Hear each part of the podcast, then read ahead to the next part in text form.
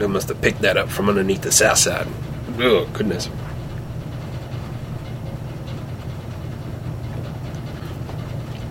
Yeah, but the booze in that one. Uh, as you do know, I've been in Pittsburgh a long time.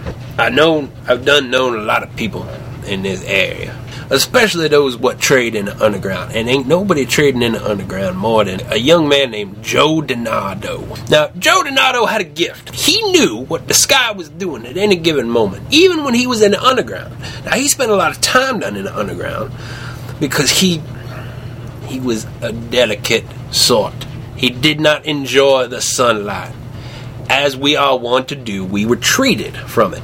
Cause it, I mean, it go up and down and ain't no stopping that. I had made a special dinner, right?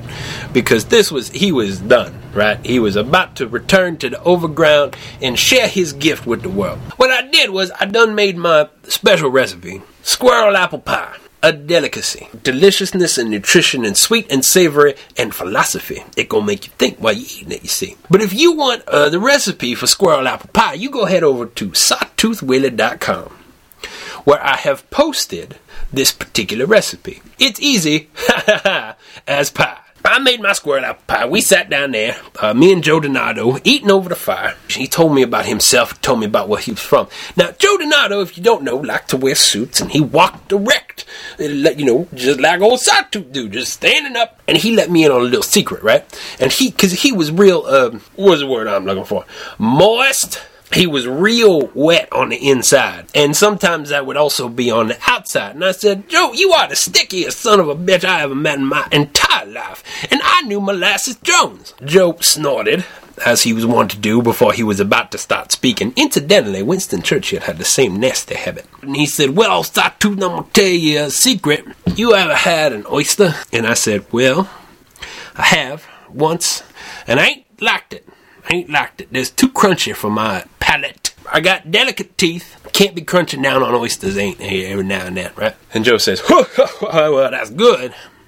Because I'm to tell you, I am one. And I said, Joe, what in the hell are you talking about? And he says, I am one. And I says, you is one what? And he says, an oyster.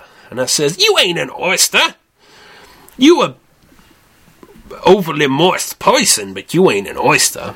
He didn't like the sea. He couldn't swim too good, but he was living inside a shell. Now, I didn't know there was anything inside of a clam shell. I learned this from chewing on one and then spitting it out. Apparently there is, and there's creatures that live in there. They're living in there, oysters, right?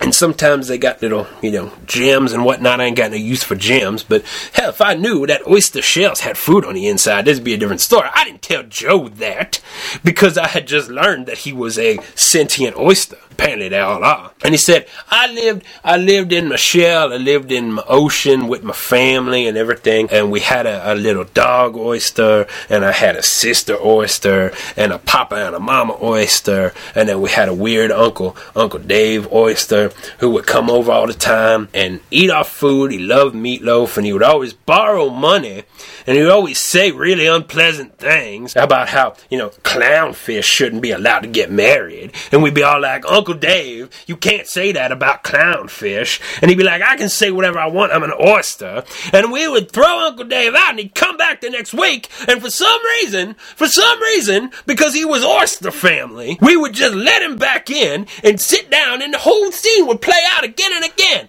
Every single time Uncle Dave would come back and he'd say his things about clownfish. And the fact of the matter is, eventually we fed Uncle Dave to a shark because we couldn't handle it anymore. And we didn't have him coming around anymore. It was bad. It was bad. It was hard on everybody because Uncle Dave was gone and he was he was my papa's brother and my papa was never the same after that because yeah, Uncle Dave's racist, but he's also family and it was it was strange because it seemed like a lot happened to go out behind Papa's eyes, but he ain't no gonna tell nobody because boy oysters, man oysters ain't gonna talk about their feelings, not especially to their family, no matter how drunk they get on starfish starfish juice, and he got Oh, he got drunk on starfish juice plenty after that. And he ain't gonna talk about his his feelings, and they just down inside in feelings, much like the pearls that we was cultivating. They just burrow you, and they get harder and deeper, and eventually they get so big they gotta pop out and pop your whole shell open.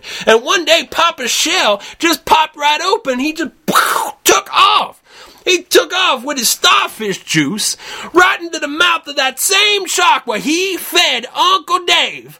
And he got up in that shark, and we ain't never seen him again. But he do write us letters from time to time, which he can get delivered out the shark's hindquarters, which is fine. And the fact of the matter is, I wanted to be a weatherman. And I said, Joe, you need to get the hell out.